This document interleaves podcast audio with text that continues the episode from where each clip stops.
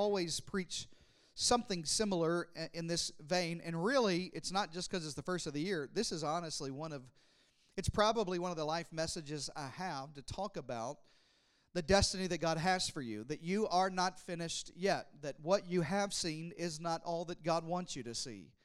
Can I get a better amen already? That you don't have to stop where you are, that God always has more for you. As a matter of fact, you'll see it printed in a lot of different places that, that we, we believe there's more for you in God, that you never arrive. There's never this finish line. Till we get to heaven, there's always more. And this year, I really felt the Lord lead me to talk about moving on in your life and finally settling some issues that you've had maybe for decades, but certainly for years or months. You've just been dealing with the same stuff. That it's God's plan for you to take some territory in your mind. Come on, take some territory in your relationships. Take some territory in your finances, everybody. Matter of fact, we're going to equip you to do that. Next week, we launch small groups. Uh, this semester of small groups and Financial Peace University. Come on. The prophet Dave Ramsey, everybody. I mean, it's going to be an amazing if you need help in that area, take some step, take some ground back, cut up some credit cards, like take some ground in your life. Freedom uh, is starts next next week in in this small group semester. We have limited availability. If you don't know what small group to go to, go to a freedom group. It is the most amazing, life-changing thing we do here, I think, is to help you settle your yesterdays and move on in your life. Say amen to that. And we are in day 22 of our campaign, day 22, after 21 days of prayer and fasting. And I am so proud of you. I got to just pause and tell you how proud I am of you. We ended yesterday with a huge, just packed out our offices. And really, every morning at 6 o'clock in the morning, you were there, you were praying, fasting. So many. I got. I talked to a dream teamer uh, just before this service who broke their fast this morning at 5 a.m. at Denny's. Come on, somebody. He's actually in the restroom right now. Anyway, it's uh, the, he's got this uh, it pancakes and fat. Anyways, so there um, there's just so much to be proud of you for. But for for those of you who made sacrifices to be there and to pray and to put God first, and the truth is, there's only two people coming out of 21 days of prayer. There's people who've received your breakthrough, like God's answer to prayer. And I've heard those some some of those testimonies already. Man, God moved. God answered in the way we needed.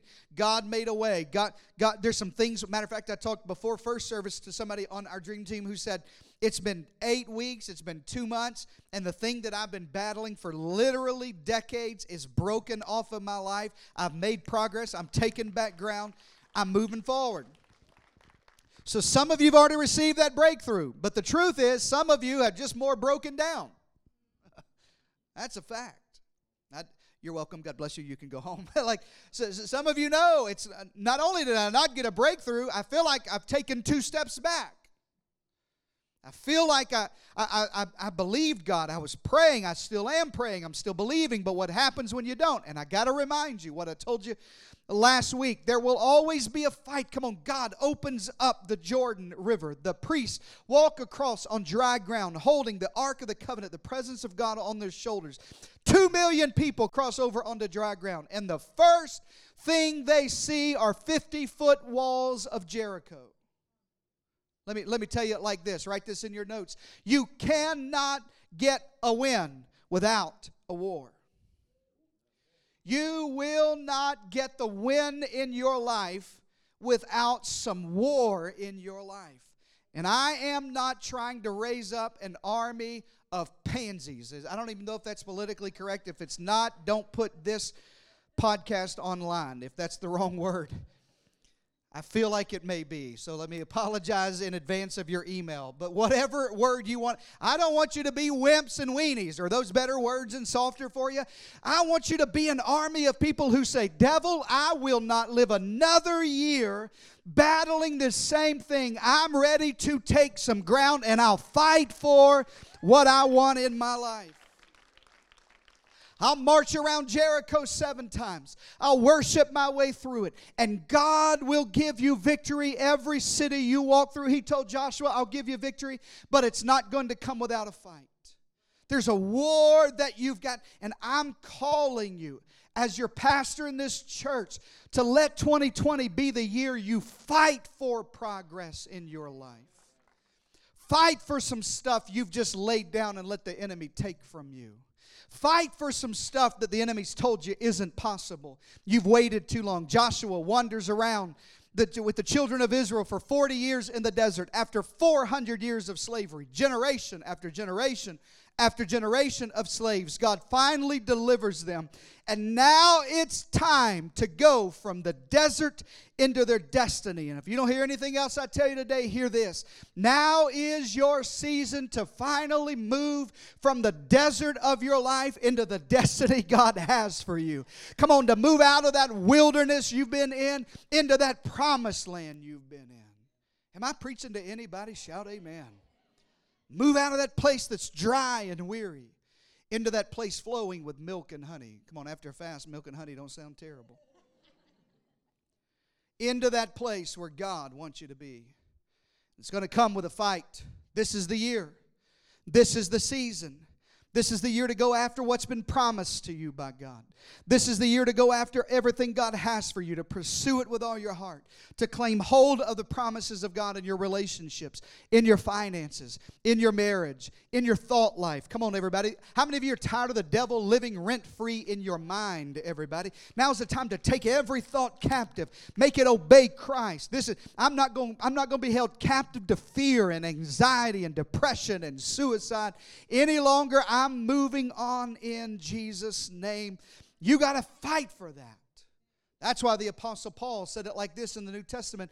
He said in Philippians 3, I press on. Underline that in your Bible. I press on. Why don't you shout that out loud? Shout, press on. You didn't shout it. Shout, press on. I'm not talking about eyelashes or fingernails. Come on, somebody. I'm talking about pressing on. And when you press on, there is pressure.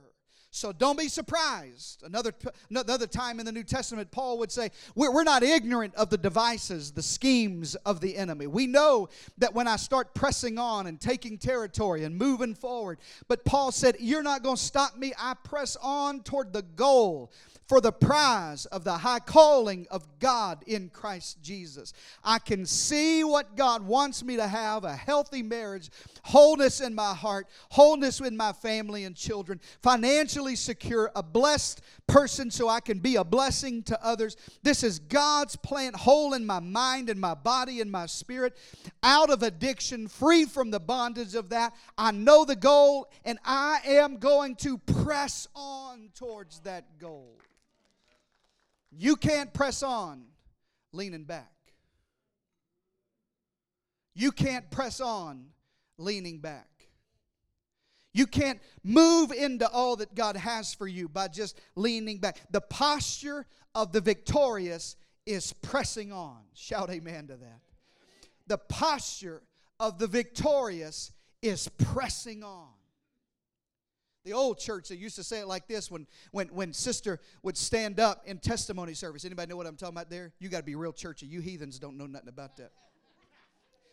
She would say, I thank God I pressed on. Come on, you just I just pressed through some stuff. I just there's gonna be some stuff in your life. You're gonna wake up tomorrow and not feel like it. You're just gonna have to press on for it. Paul didn't say, I thought about it. I just, I prayed about it. I, I, it's always funny to me the religious people who pray about the victory God's already given you. Paul didn't say, God, I'm just going to pray about this. I appreciate this, but I'm in the Roman prison. Let me just, do you really want me to, do you really want me to keep planting churches? God, I don't know. Serving so hard. It's so early in the morning. Sorry, that, I put it in that part. It's so hard to tithe and put God for, I don't know. Let me pray about it. You don't have to pray about victory. God's already given you victory through Jesus Christ. You can just press on towards that victory. You're just going to have to press on through it. You can't lean back trying to just get away with. You can't just lean back. I, I, used to hear growing up, somebody said, if you live for God easy, it's hard.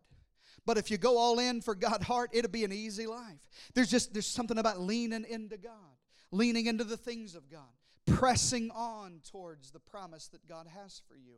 And I'm trying to equip you in 2020 not to give up, just to keep moving forward in your life. Say amen to that. I think Paul probably wrote the book of Hebrews. Most theologians believe he did. It's, it's consistent with his writing style. We don't know for sure. But the book of Hebrews says it like this Hebrews 12 and 1. After the writer in chapter 11 had just went through the heroes of faith, the hallway of faith, he talks about how the faith of Abraham and the faith of Moses and, and, and the faith of all of these patriarchs. And he says, Therefore, since all of these other people made it, that's, that's my translation. Since we're surrounded by such a huge crowd of witnesses to, to the life of faith, let me pause here and tell you other people have made it through worse and trusted God. You can make it through this. Other people have pressed through worse. Other people are able, and there's people cheering you on. There's people in this church. That's re- why you need a small group. It's why you need to be on a dream team because there are people that can cheer you on and say, You can do it. But in light of that, let us underline this. Let us strip off every weight that slows us down. I love this translation for that line and especially the sin. Two different words, underline them both. The weight that slows us down, and the sin that trips us up. And then let's run with endurance the race God has set before. There, he goes back to remind you oh, by the way, it's still going to be a race. It's still going to be running. It's still going to be one foot in front of the other. It's still going to be not giving up, pressing on, moving forward. That's still going to happen. But in order for that to happen, if you, if you aren't pressing towards something, you're going to have to evaluate what's holding me where I am. What's holding me back where I am? A couple of weeks ago, I introduced to you our new worship director, and I'm so glad that you're here. Brody, I'm still glad you're here today. I love you, and I'm still glad that you're here today. But I was not glad you were here yesterday when I was moving you in. I'm kidding. Sort of. A lot of our dream team gathered around, and, and Brody moved into a new apartment, and I don't know apartment math. I failed geometry, whatever. But they say it was one flight of stairs, but there were 732 stairs to get to that one that what they would call the second story. Anybody know what I'm talking about? That I, it, I don't. I don't know quite how they did that. I think it's a lie. Whatever. And so I noticed about five or six trips up, holding all of your stuff. You got a lot of shoes, brother. Another story. I noticed how tired I got. I noticed how those stairs became increasingly more difficult and what I thought was going to take quickly, I got a whole lot slower, Eric. You know what I'm trying to say? I got a whole lot slower. I don't know why. It could have been the whatever. So I decided, because I'm wise and spirit led, to trade spots with the other dream teamers. I decided I would take the position of being in the apartment to tell everybody where the boxes go because it's easier on me than running those stairs. Are you still there, everybody? So I don't. Some of your stuff, God only knows where it is. You may never find where I put some of those boxes, but I was this point. You go there, you go there. That looks like it goes there. Put that outside. Throw that away. Just moving. I can't do the stairs anymore. I was slow on the stairs because of the weight that slowed me down. Look at me. There's some stuff in your life that isn't sin, but it's slowing you down. The biggest transition in my spiritual life, honest before God. I was raised in an ultra conservative, legalistic, hyper conservative kind of religious context. I believed everything in my life was a sin. Everything. The problem when everything's a sin is nothing's a sin. You devalue sin, by the way. It's the problem with legalism.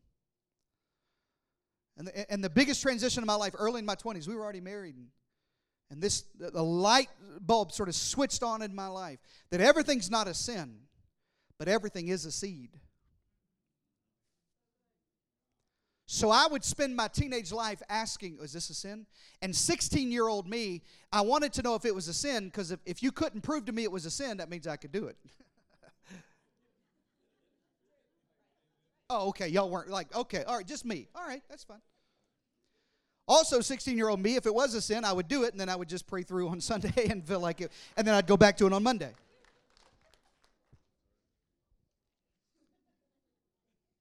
And it took me year. It took it took me to my 20s, honestly, to have this revelation. Everything's not a sin. Matter of fact, there's a lot of stuff that aren't sinful.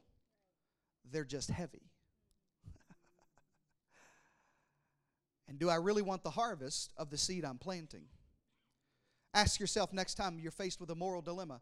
Don't ask yourself, God, is this a sin? Ask yourself, God, is this a seed? that I don't want the harvest of. I meet so many people who plant bad seeds and then pray for crop failure. It doesn't work that way. You don't get to plant bad seeds in your marriage and then ask God to please don't let the harvest come up. The Bible says it like this as long as time exists, there will be seed time and harvest. It's a law of God's universe that seed time and harvest, seed time and harvest. In other words, whatever you sow, you will.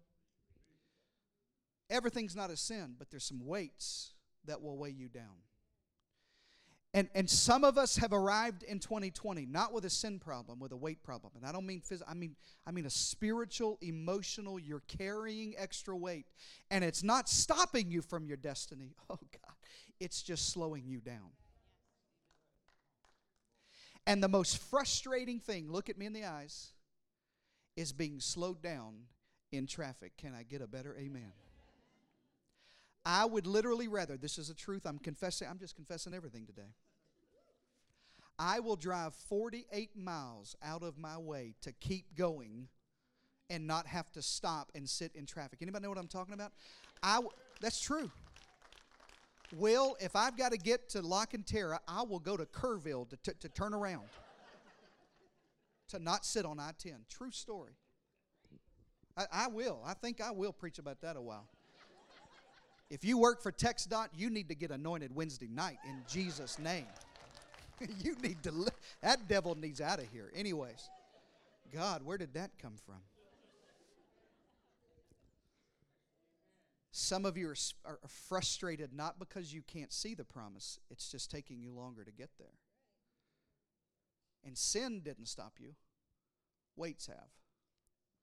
Things that aren't necessarily sinful, just attitudes and and feelings and hurt that you're carrying around as extra weight that, that you just and, and you and you get and you get distracted. Everything that stops you is not sin. It just distracts you. Every, can your prayer life be stopped in its tracks by netflix? So netflix isn't inherently sinful but it can distract me. Are you still there? Especially binge watching over and over and over and over and over. It's just so easy. The next episode, they made it quicker now. It just starts like in a second, and I'd get sucked in. Seven episodes later, I don't know what happened to my life. My kids are filthy and unfed, and I don't know. I'm filthy and unfed. I don't. I'm wild today. What's more important? Let me talk to me. What's more important in the car? Listening to the news and talk radio or hearing God's word read to me on my YouVersion Bible? It's not sin, it's just a distraction. It's just a distraction. It's, it's, it's just it, it, it's just a weight. You, and, and distractions are dangerous, everybody. dangerous to be distracted. You ever, you ever sent a text message to somebody about somebody, but you accidentally sent it to the somebody? Because you were distracted. I know you have. Some of y'all sent it to me about me.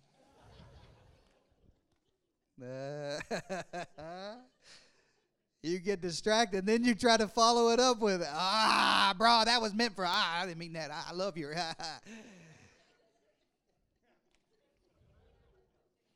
Distractions are dangerous. And gossip, by the way, is dangerous. So let me just pull that in there. Distractions can be dangerous. It'll get you in places you don't realize how you got there. You'll be looking down at your phone on a straight road, and before you know it, you hear those rumble strips. Oh, God, I wish I had time to tell you. You, you know what that is in your spirit? The Holy Spirit are the rumble strips of your life. It says, whoa, whoa, whoa, whoa, whoa, whoa, whoa, whoa. It's not sin, it's just distracting. It's just distracting. And your enemy, the devil, knows this. He knows he cannot destroy your destiny. The, the devil cannot destroy your destiny. Hear that. The devil cannot stop God's plan for you. It is impossible spiritually for the devil to stop you. Wait, wait, wait, because I got more. But you can delay your destination. Let me prove it to you. The destiny of Israel was Canaan, the promised land. But the distraction of the wilderness kept them for 40 years. The destination changed because of the distract. Let me say it better this way. Write this down. If Satan can distract you, he can delay you.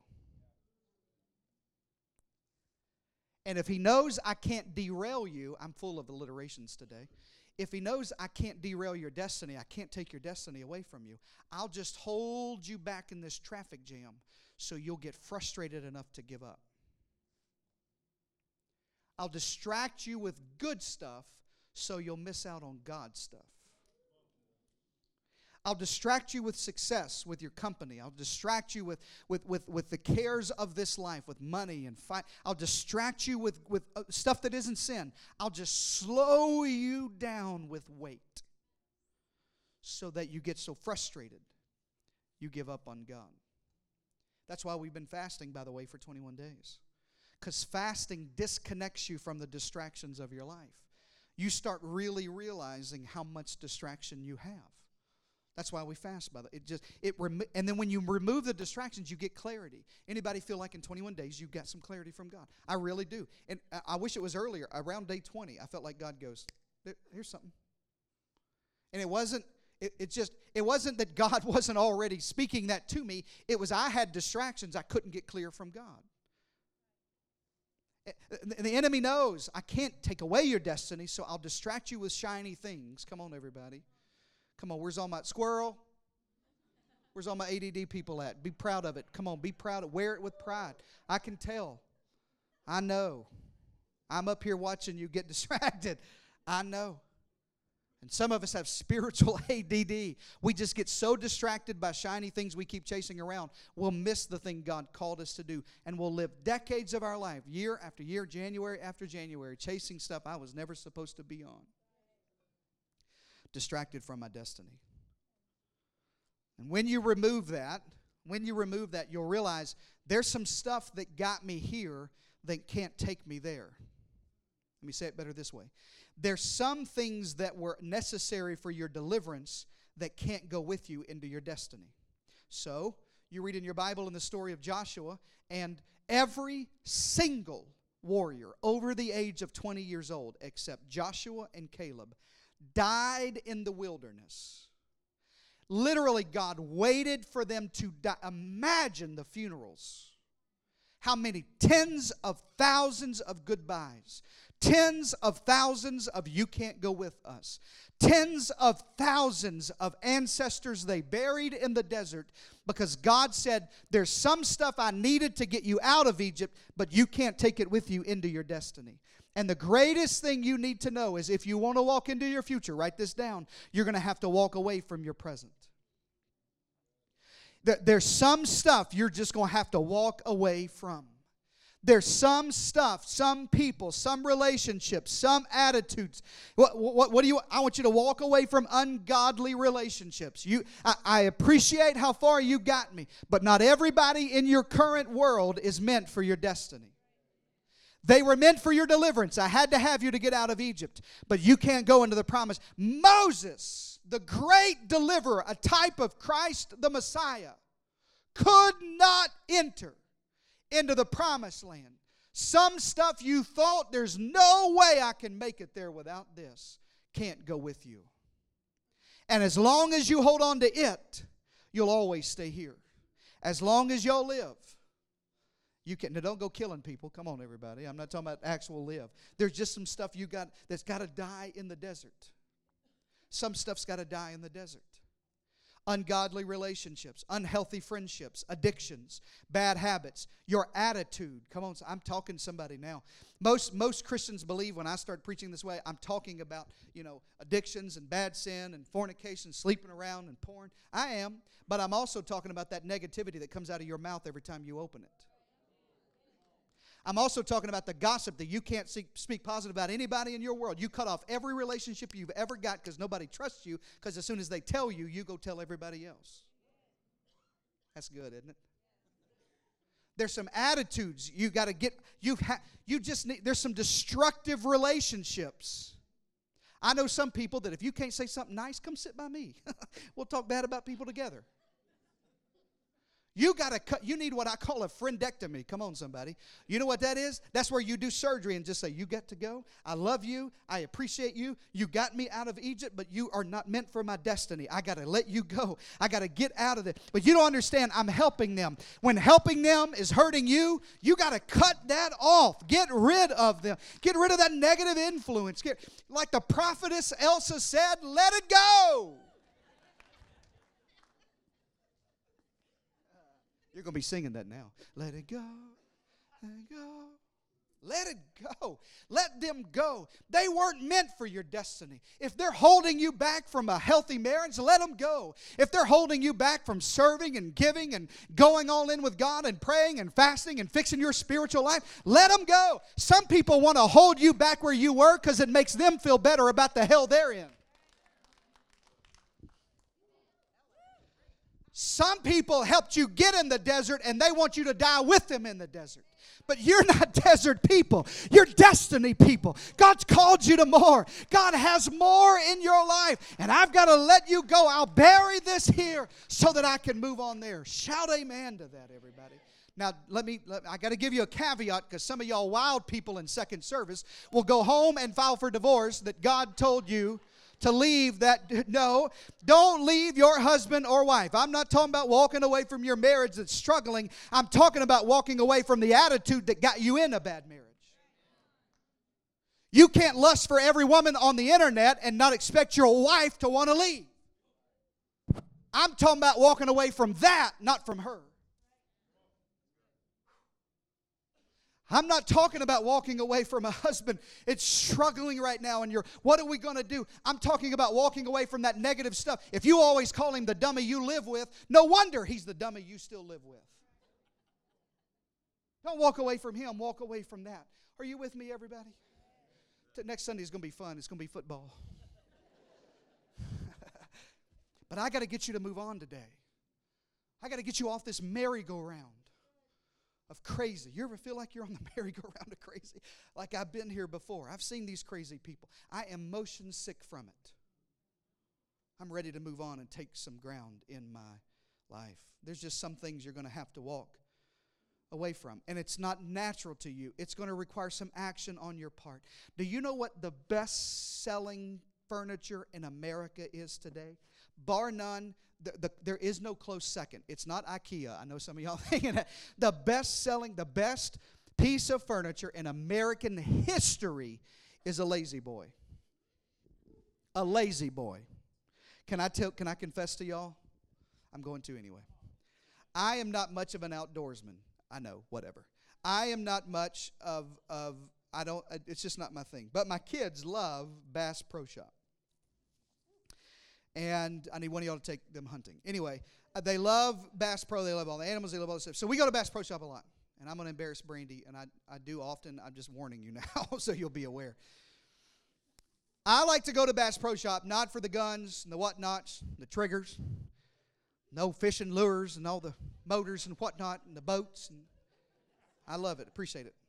I just I just don't understand it. But I do like to go into Bass Pro. I'm embarrassed to tell y'all. And I go to the left, where Paula Deen's used to be, God rest her soul. and the fudge shop is right there. You feel that you feel that breath of the Holy Spirit move over y'all?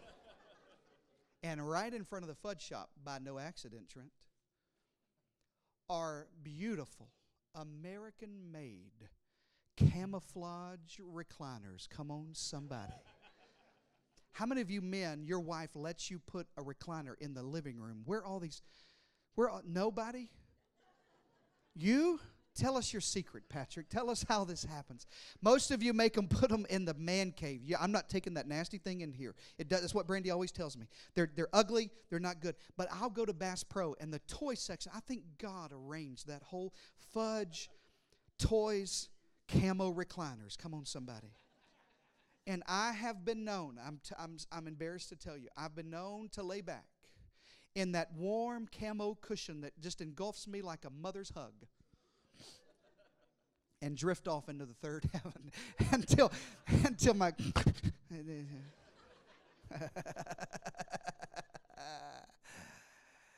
If you find me there, don't wake me up.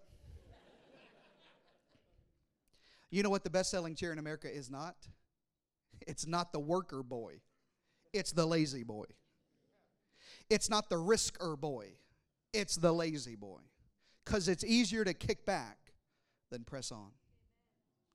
It's easier to just say, "This is God's fault." I, am just, I'm here. I'm, do, I'm doing everything. I just don't understand, Pastor. I don't know what's working. I don't know why this isn't working. Let me tell you why it may not be working. James says why it may not be working. Matter of fact, I'm preaching a whole series on James this summer. I'm going verse by verse through the book of James in the New Testament. It's the, it's the working book of the Bible. Some of you thought, well, I thought we weren't works people. We're not. You don't have to do anything to get saved. There's no works to get saved. But after you get saved, it's a it's a battle. You got to work at faith, everybody. And James says it like this in James 1:22, "Be doers of the word and not hearers only."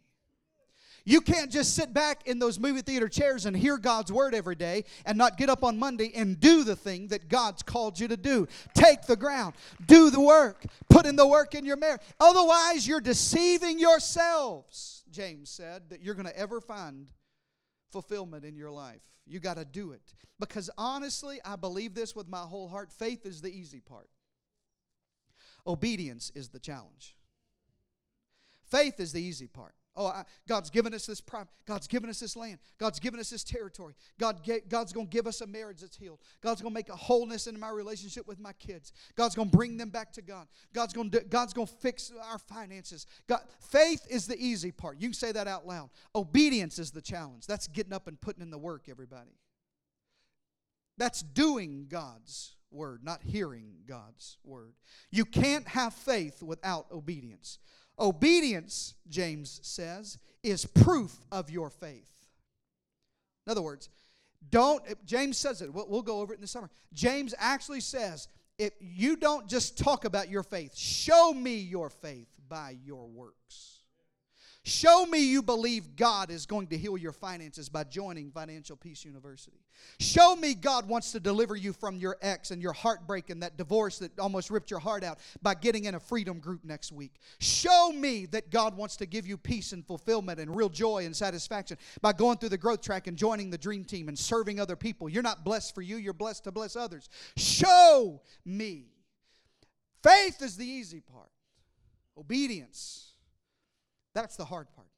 Uh, let me say it better this way making decisions is always easier than making disciplines that make the decisions. Making, I always make a decision every Sunday night. Blake, you would be proud of me to eat kale this week and to go to the gym and to do the thing. Making the decisions easy. I'll even say it out loud. Brandy, I'm going. I'm going to Planet Fitness. By God, they've taken thousands of dollars and I've never walked in there. I just walk in and brand new. They treat me like royalty. I get some Tootsie Rolls off the counter, whatever. the hard part's not the decision.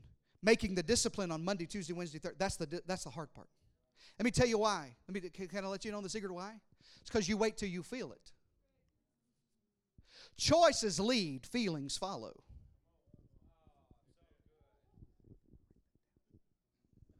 Choices lead, feelings follow. If you wait on your feelings to serve, give, tithe, show up, pray, fast, take ground, go to counseling, read a book, if you wait on your feelings, you're never going to feel like it. You got to wait on choices, and you just got to get up tomorrow and choose. I'm going to choose to take some ground in my life. I'm going to choose to do battle with this. I'm going to make the choice to change and to take ground. And I know it's hard preaching today, and and I, I, really do. I want to come at you with love. I never want. I never want to present truth to you without grace all over it. So I'm not telling you God's not going to give you strength for it, but there's work to be done on our part. There's work to be done. There's obedience to happen. And if you will, it's amazing what God will change in your life. It's called metamorphosis in preparing for this message, I did a little more research than I care to admit to you. The internet tells you a lot and then sometimes too much. Come on, everybody. About the process of metamorphosis from a caterpillar to a butterfly. Just take my word on it. I've spent a few hours on the internet about it. there's some gross parts of it, okay, everybody? And we don't fully understand it. Matter of fact, we get the word metamorphosis from two Latin words. Morphosis means the process of forming, like there's a process that's being formed in there. And then we put meta on the front because it means, well, after that's all done, and we're not quite sure what happens in that. We're not quite sure how. I mean, we think we know how. And, and I read some of it. I read, I read and, and the only part I can tell you that's not gross and there's pictures and whatever is, is that the caterpillar produces enzymes that are created through the hormones in, in its body, and it literally digests itself. It literally breaks itself down to become something else. And the reason we're not quite, the reason we call it metamorphosis and we don't know, it's just beyond the forming, is because you can't you can't open up a cocoon and watch it happen because you'll stop the process. And some of us here today have aborted the process in God's timing. You've gotten so frustrated with the delay, with I don't know how long, uh, the hard work. This seems like it's going to be tough. And so you slice open the cocoon of your spiritual life and you stop the process that God wants to do. And I got to tell you here at the last message don't abort the process that God wants to change your life. There's some stuff that can only happen through process. There's a metamorphosis that happens in your life. There's this thing, there's this, this caterpillar that beca- you thought puberty was hard. You ought to try to digest yourself. Come on, somebody. I mean, that's hard. That's it's nasty up in there. It's I'm telling you, I read some stuff, and the there are sleeping cells that a caterpillar always has that will become future body parts of the butterfly. And if you open up the cocoon before those body parts are fully formed, then you abort what God meant it to do. And there's some stuff God put on the inside of you that if you cut it open too early, you'll abort and distort the process of God turning you into everything you're supposed to be. Some stuff you just got to work out. You just got to walk it out. Don't distort the process. There's struggle. And the struggle that the caterpillar goes through is what produces the end result. Let me say it better this way it is the struggle that gives the success. It is the process. Write it down. It is the process that produces the purpose. The wings that you need to fly are only formed in the cocoon. The, the, the, antennas that you need to direct you are only formed if you don't abort the process, if you don't slice open the cocoon of God doing work in your heart. Don't jump ship. Don't stop yet. The struggle is strengthening you for your destiny. Come play. Or the struggle is strengthening you for your destiny. The good Southern gospel group Rascal Flatts said it best that God bless the broken road. There's just something about the process. So, four years in, we're in our fourth year as a church. Church is three years old. I've been here over four years. There's some things that just add fuel to your tank that you know that what you're doing matters, that God really did call you. And, and you need that along the way, frankly. That's why I love to hear your stories of how this church has helped you and God's changed you here and, and serving's changed you and giving's changed you and, and, and the presence of God's. And so a couple of weeks ago, Brandy and I received a letter, a, a typed letter not even an email, which I loved. From a dream teamer who's been here one year this month. And I want to read you some of that letter about metamorphosis. I want to give you some hope today. I tried to do it in first service without crying. I'm going to try to do it in second service without crying. I've read it a hundred times. I read it out loud to Brandy, and Brandy's read it out loud to me on the tough days. When you wonder, is this really working? Began my life, I'm reading, raised in a Church of Christ house. I was raised Church of Christ, but we only attended church for weddings and funerals and holidays. We always prayed before we ate. We always had some sort of Christianity. And, and my senior year, I wanted to go to college somewhere else. I'm, I'm paraphrasing, ended up at a Christian Church of Christ University in Searcy, Arkansas. As typically happens in college, you start seeing people who profess Christianity that don't live Christianity. And it made this person distorted. Is this what Christianity truly is? Is actually the word he uses. After the first year, I just returned home and I started to turn away from Christ.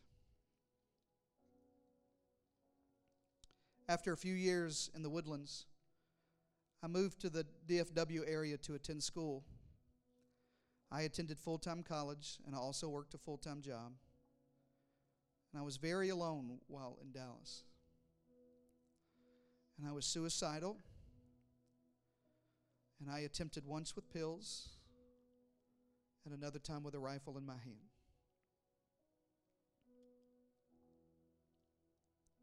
I graduated Northwood University. Felt safe for me to go back home.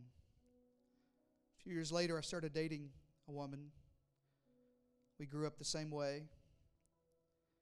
After dating her for a bit, I we, we began, her and I began to consider ourselves agnostic. A couple of years later, we got married. Shortly after we got married, we spoke to her half sister about Satanism and Luciferianism, the worship of Satan. Her half sister was an exotic dancer with a fairly high, she was fairly high up in the church of Satan. And so we began to research the differences and began to attend the Greater Church of Lucifer in Old Town Spring, Texas. We both started to become close to several of the leaders of that church and attended several classes. And we learned curriculum to potentially open our own chapter of the Greater Church of Lucifer. During this time, I have witnessed and spoke and participated in some pretty dark activities. After a couple of years, my job moving to San Antonio, due to the move and the lack of a Satanist church in San Antonio, we started reading and practicing it on our own. Over the past few years, our marriage became very difficult. We went to counselors and therapists and couples retreat gotten so bad, we had even considered an alternative lifestyle. A lot more stuff I can't tell you. Six months later, our divorce was finalized. And I moved back into my apartment. My empty apartment, no furniture, without my cats, without my wife. And life became very dark again.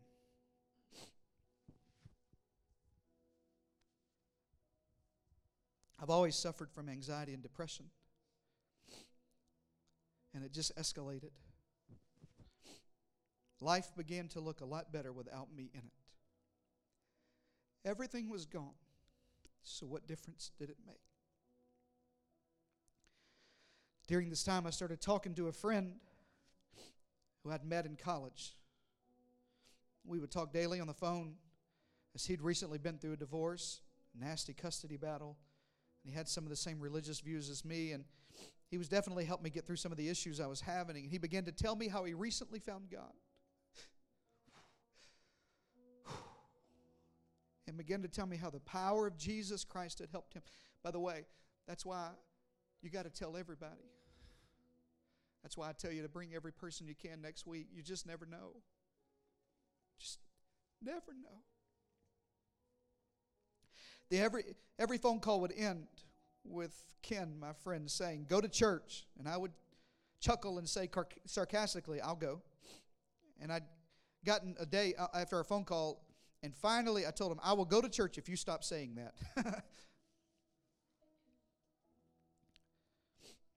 I'm a man of my word, so I did it. Following, following day, I went on Facebook started looking for churches in Boerne, Texas. I didn't really know what I was looking for, to be honest. Several churches came up. Thought to myself, that looks boring. That's not the one. then I came across a church called City Hills.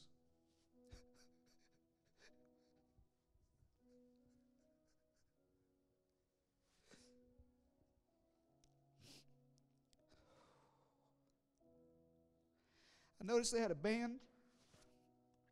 The congregation looked friendly and welcoming.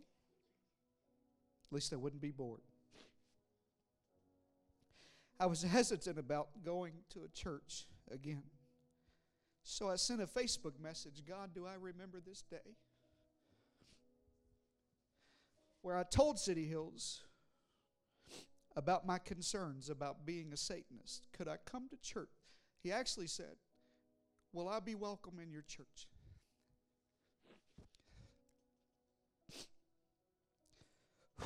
He got back a response. I wrote it. Saying, Not only would you be welcome, you won't be judged here. So I headed to church, the AMC Theater. By the way, for everybody praying for a building, God will use us right where we are, right here.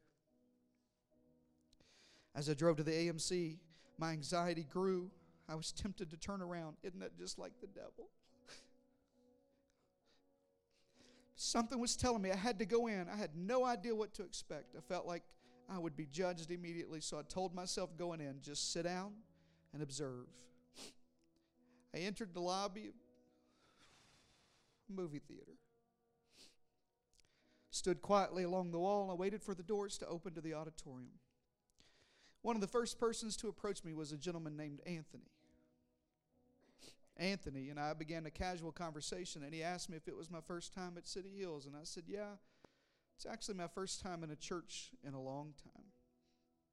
He kindly welcomed me, told me to let him know if there's anything I needed. And after the doors opened, I walked inside.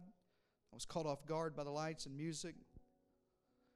As I walked inside, I was greeted with a warm smile by Amelia Baskins, another dream teamer. She asked me she asked me if I wanted to sit up closer on the stairs, and I responded I wanted to sit close. Just hear that. I read that on purpose. She pointed to the seat on the first few rows. I took my seat in the middle of the fourth row, and I was just going to sit and observe, and I did just that. The band played. Pastor Mitch came up at the beginning of the message, and I sat there and listened. I didn't stand up, I didn't clap, I didn't sing, I didn't pray. I just sat there. I continued this observation for over a month. Sit, don't stand, don't clap, don't sing, don't pray. The next series was called This is Only a Test. This series began to change my life. Pastor Mitch was preaching, he began to tell that no matter what you've done in your life or where you come from, that your past is a test for where you're going. There's a reason you're here today. Began to tell me that many people think they have to get right and go the extra mile and do all this extra work to prove to God that you're a good Christian, to make up for all your wrongdoings. But your past is just your past. And this hit home. How did he know to speak to me? Little did I know that message changed my life forever. So the next Sunday, I'm almost done. So the next Sunday while driving to church, I told myself, Travis, that's him, by the way, serving today.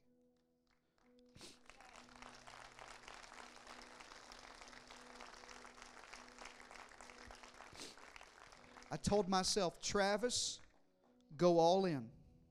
God.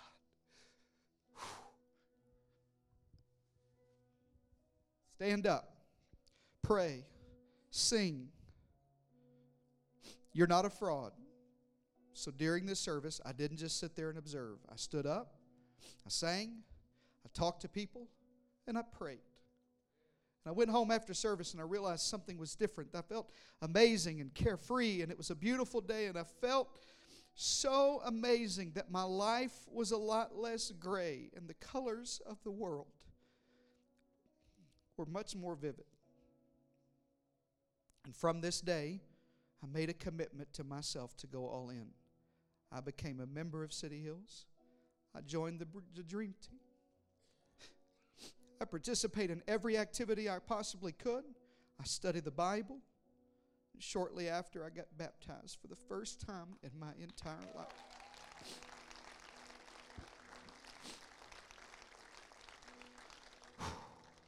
Along the way, I've made several close friends here at City Hills. Matter of fact, Amelia and Anthony are two of my closest.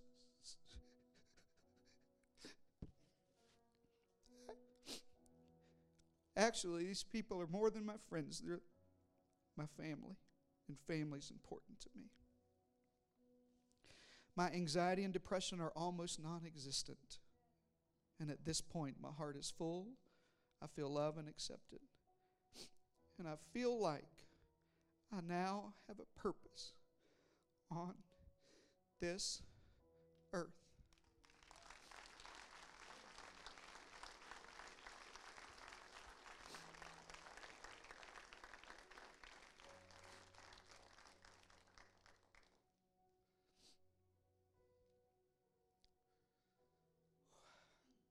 So I'll tell you, like I told him, you don't have to get right to get to God. You just have to make the decision to go all in with God. To just decide, I'm taking ground back. My marriage doesn't have to end. We don't have to give up on our kids. It doesn't have to end in depression and suicide and addiction and pills. It doesn't have to be over like this. I don't care where you've been or what you did. You know, this is last service. I'm just taking forever. Travis, I don't even know if you know this. You ready for this? You know why Anthony was the first guy to talk to you? Because he's on the security team. and I sent them a message the night before and said, I just got a message from a Satanist and I have no idea what's about to happen.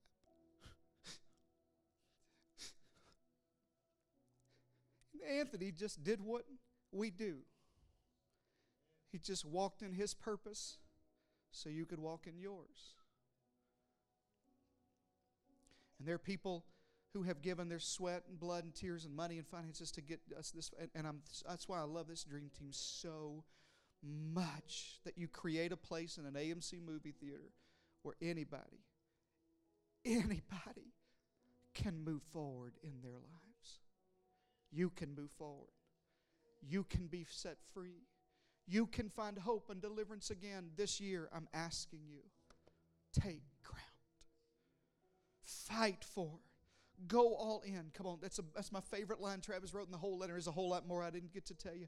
He just said, I just decided. I got in the car and just decided. You, you're waiting on a feeling of goosebumps. It's never going to come. Just decide. I'm taking ground. I'm stepping out. I'm doing this thing. God's promised it to me. We're going to have it. God's going to bless. We're going, we're going to step into all that God has for us. And this is our year to take ground.